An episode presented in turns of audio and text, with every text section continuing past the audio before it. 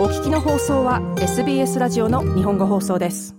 オーストラリアの先住民と聞いてどんなイメージが頭に浮かびますか？オーストラリアの大自然地方の風景が浮かぶ方が多いのではないでしょうか。その中で都市部に住む先住民について調査プロジェクトを行ったのが現在東京外国語大学で教鞭を執る文化人類学が専門の山内百合子准教授です。今夜は山内さんにお話を聞きます。山内さんは2008年にシドニー大学で博士号を取得しました。都市部に住む先住民についての研究は、2002年から2008年のシドニー大学の在学中に行ったもので、現在は日本人とのミックスの先住民について研究しています。まず、オーストラリアの先住民の研究で、地方部ではなく、あえて都市部の先住民というテーマを選んだことについて聞きました。まあ、あの、都市の先住民、シドニー郊外の先住民は、まあ、あの、シドニー大学で PhD をやってた時にやってたプロジェクトなんですね。で、まあ、あの、そんなにものすごい深く考えたわけではないんですけれども、単にまあ、オーストラリア先住民のことを研究しようかなって思った時に、まあ、日本で知られてる先住民のイメージって、まあ、今はともかく当時はやっぱりあの、絵はがきに出てくるようなね、エキゾチックなものばっかりだったわけなんですよ。で、やっぱりちょっとそれっておかしいなっていつも思ってまして、まあ、自分の経験上、人間ってやっぱりいろんな理由で都市に出てくるっていうことがあるわけですね。教育とか仕事とかね。で先住民の人だってそういうことをしているわけで、もちろん全員がしているわけじゃないですけども、ないでしょうけれども、まあ、している人は多分絶対いるはずなわけで。そう思うと、まあ、あの、やっぱり都市の先住民について、あの、知らないのおかしいと思いましたし、まあ、やっぱりどうせやるんだったらそういうことをやりたいなと思ったわけなんです。都市に住むオーストラリアの先住民の姿、実際にどのように調査を進めていったのでしょうか。先住民に関する研究ではあまりないテーマ、先行研究がそれほどない分野でもあります。そんなに先行研究もなかったもので、なんかあんまりあのよくわからずに始めてしまったというところがあって、うんうん、まあ、やはり難しかったのは、あの、これがコミュニティなんだっていう感じでね、がっちり集中してるわけでもないですし、ここに行けばみんなに会えるとか、なんか、そういうのがなくて、で、その都市に住んでる人たちも一口に先住民って言っても、非常になんかあの、プロファイルっていうかバックグラウンドが多様だってことですかね。先住民はそれぞれが話す言語も多くありますが、オーストラリア南東部の都市に住む先住民は基本的に英語を話すと言います。そのオーストラリアの先住民ってあの、南東部に住んでる人たちって結構もうあの、母語が英語になってしまったりとか、まあそれでもその、もともとの言語に影響を受けたりとして、 Aboriginal English って呼ばれているようなものを喋ったりもするんですけれども、まあそういう意味であの、言語が違う様々なね、あの、もともとの方が英語ではなくて、そういうところから、あの、来たっていうのとはちょっと背景が違うんですね。ただ、まあ、あの、都市に住んでる場合ってやはり集中はしていないですし、みんな絶対ここに来ればそうなんだっていうのはやっぱりなかったわけなんですね。少なくとも私がやってた地域ではなくて、で、その中でどうやったかっていうと、まあ、とりあえずあの、指導教官が知っていた先住民の女性がおりまして、非常に地域で尊敬されてた、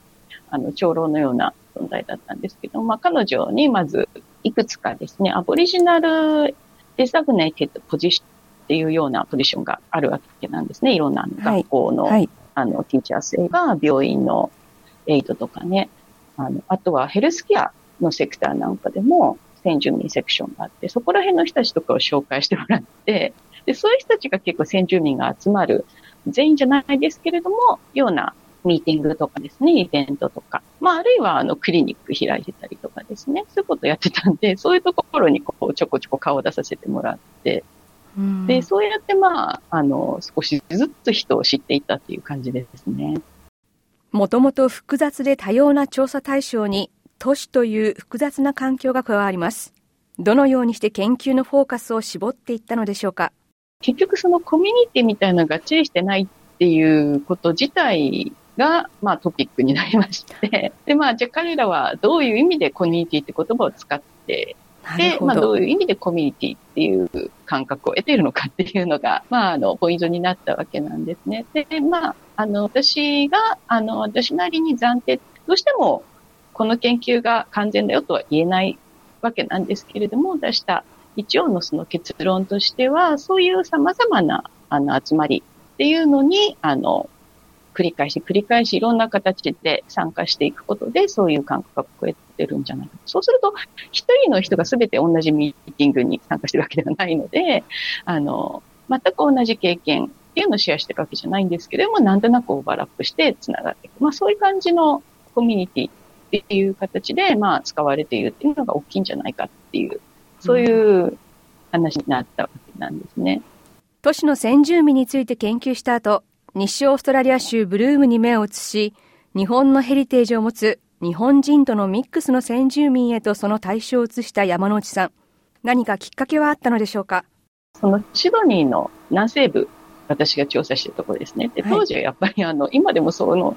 ある程度そこって思うんですけど、ソシオエコノミックエリアって呼ばれる地域ですよね。で、そこって、まあ、あの、先住民もいますけども、ワーキングクラスの、まあ、ホワイトもいるし、移民も結構いたわけなんですよね。でも、日本人は珍しくて、彼らにとって、初めてなんか親しくした日本人は私みたいな。他のね、ベトナミーズとか、モディアンとかチャイニーズとかね、はい、そこら辺は知り合いになるけど、日本人はなんか、あの、知らなかったみたいな、なんかそういうところがあって、私のもともとその、今の調査しようと思った動機って、いや、それってやっぱりちょっとオーストラリアに、あの、来て来るアジア人としてっていうんですかね、うん、外国人としておかしいんじゃないって思ったっていうのがあるんですよ。うん。やっぱりその、オーストラリアにいる会には、もちろんあの、先住民とね、絶対お友達にならなきゃいけないってわけではないけど、でもやっぱりね、彼らと全く知り合わない、ノータッチでいるっていうような、そういうのっておかしいんじゃないかっていう違和感を覚えたのが、あの、時なんですね。うん、で、まあ、その時にあの、トリス・ストレートアイランドの女性と会って、オーストラリアの北の方では、なんか、日本人とがいっぱい来て、昔、いろいろ交わってたんだよっていう話を聞いて。なるほど。それで、はい、うん、そちらに次の調査は行こうかなって思ったっていうのが動機なんです。そこで実感したのは、それぞれの家族の多様なバックグラウンドでした。そう、あの、まあ、オーストラリアの北部のそのアジア人が、まあ、日本人だけではなくて、あの、中国人とか、あといわゆる、まあ、マレー人、マレー人って言うんですけど、まあ、戦前から始まって、ずっと始まってたんで、まあ、マレーシアとかシンガポールが国として成立する前から、アジア人結構その、真珠開催修行のために、いろいろ実は、オーストラリアの北部に来ていて、で、まあ、先住民の人とミックスしてきた歴史っていうのがすごくあるんですね。なので、まあ、やっぱり始めた時にはその歴史がすごいなって思って。で、まあそうですね。ただ、やっぱりその、アジア人の移住っていうのが、まあできないような法律、法律的に非常に難しくして、まあ実質的にほとんどできないような形になってきた歴史とかもありまして、結局残った人って非常にあの、それぞれの家族が全然あの違うので、なんかあの、一口日本人とミックスと言っても簡単には言えないな、みたいな。ああ、そうですね。いうことを今つく実感していますね、うん、そういう日本のヘリテージを持っている先住民の方っていうのは、そのヘリテージについて、どういうふうにこう自分のルーツを捉えているような印象を受けますか？多分、地域によっていろいろあると思うんですけれども、うん、私が調査しているところだと、基本的にあの、みんな、その地域の人たち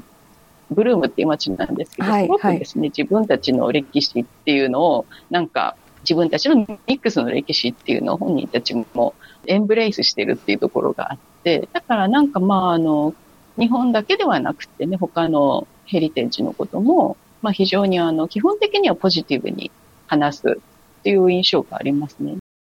日本のヘリテージを持つ先住民の人の中には、第二次世界大戦で日本とオーストラリアが戦ったことから、オーストラリアで収容所に入れられた人もいます。そうですね。あの、インターンメント経験した人もいます。知ってる人で。日本を恨めしく思ったりとか、そういうことは、その方はなかったんでしょうか？むしろ、なん、なんて言うんでしょうね。やっぱり辛かったのは辛かったし、まあ、インターンメントの経験とか、まあ、場合によって家族引き離されたり、ここはやっぱり辛かったっていうのはあるんですけれども、だからまあ、父親が日本人であることを恨むとかね、そういう感、そういうのはちょっと、あの、私が聞いた限りは出てこなかったですし、周りのその雰囲気でもそういうことはあんまり感じられなかったですね。ただ場所によって違う可能性はあります。その調査の内容として、どういう話をあの聞いていらっしゃるんですか？そうですね。最初はやっぱり、あの、ライフヒストリーとか、自分たち、うん、自分自身のことをどう思うかとか、あと最近はなんか彼らが、あの、作る食べ物とかですね。そういうところにどういうヘリテージを引いてきたかとか、自分たちは何であるかっていうのが、言葉で言う以上になんか現れてるような気がして、ちょっとそこら辺に注目したりとかし始めています。例えば、どういうところに、例えばその食生活だと日本の影響というか出てたりするんでしょうか？えっ、とですね、実は SBS ロンディマンドで あの、アリトレスとミチトレスがクリオルキッチンっていう、10年ぐらい前ですかね、作ってて、ジャパニーズヘリテージの人も、あの、何人か出て紹介してるんですけれども、まあ、あの、ブルームのフュージョンフードっていうのがある、といわゆる呼ばれてるフードっていうのがあるんですよね。はいが現地の食材といろんなアジア系の影響を受けて作っているミックスのフードですけれども、まあ、やっぱり家庭によって微妙にこう、ね、あの、お父さんが誰だったとか、どこそこのおじさんがマレー人と教えてもらったとか、まあそういうところっていうのがいろんな形で入ってきて家庭によって微妙に違うみたいな。日本とつながる先住民の人の話を聞いていく上で、難しいところはどこでしょうか？ややっぱり難しいです。あの、この人たちをどういうふうに考えて描いたらいいのかっっていうのが、まず一点目ですね。歴史的な背景に関しても、いろんな人がいろいろと書いてるんですよね。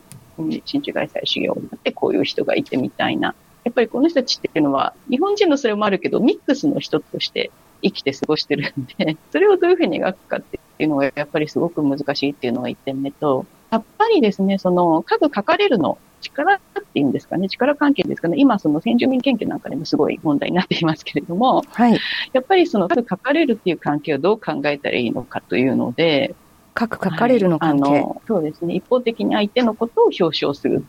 っていうのは、あの、どういうものかっていう。やっぱりそこら辺、その、今、オーストラリアン人類学なんかでも非常に、特に先住民関連で大きな問題になっていたりとかすると思うんですけれども、私はこの頃ちょっと自分が英語で書いたドラフトを自分がお話聞いた人とかにメールで送ったりとかして あの、なるべくオープンにこれでできるかなって思ったりとかしてるんですけれども、やっぱりそこをどういうふうに考えたらいいかっていうところですよね。東京外国語大学で教鞭を取る文化人類学が専門の山内百合子准教授でした。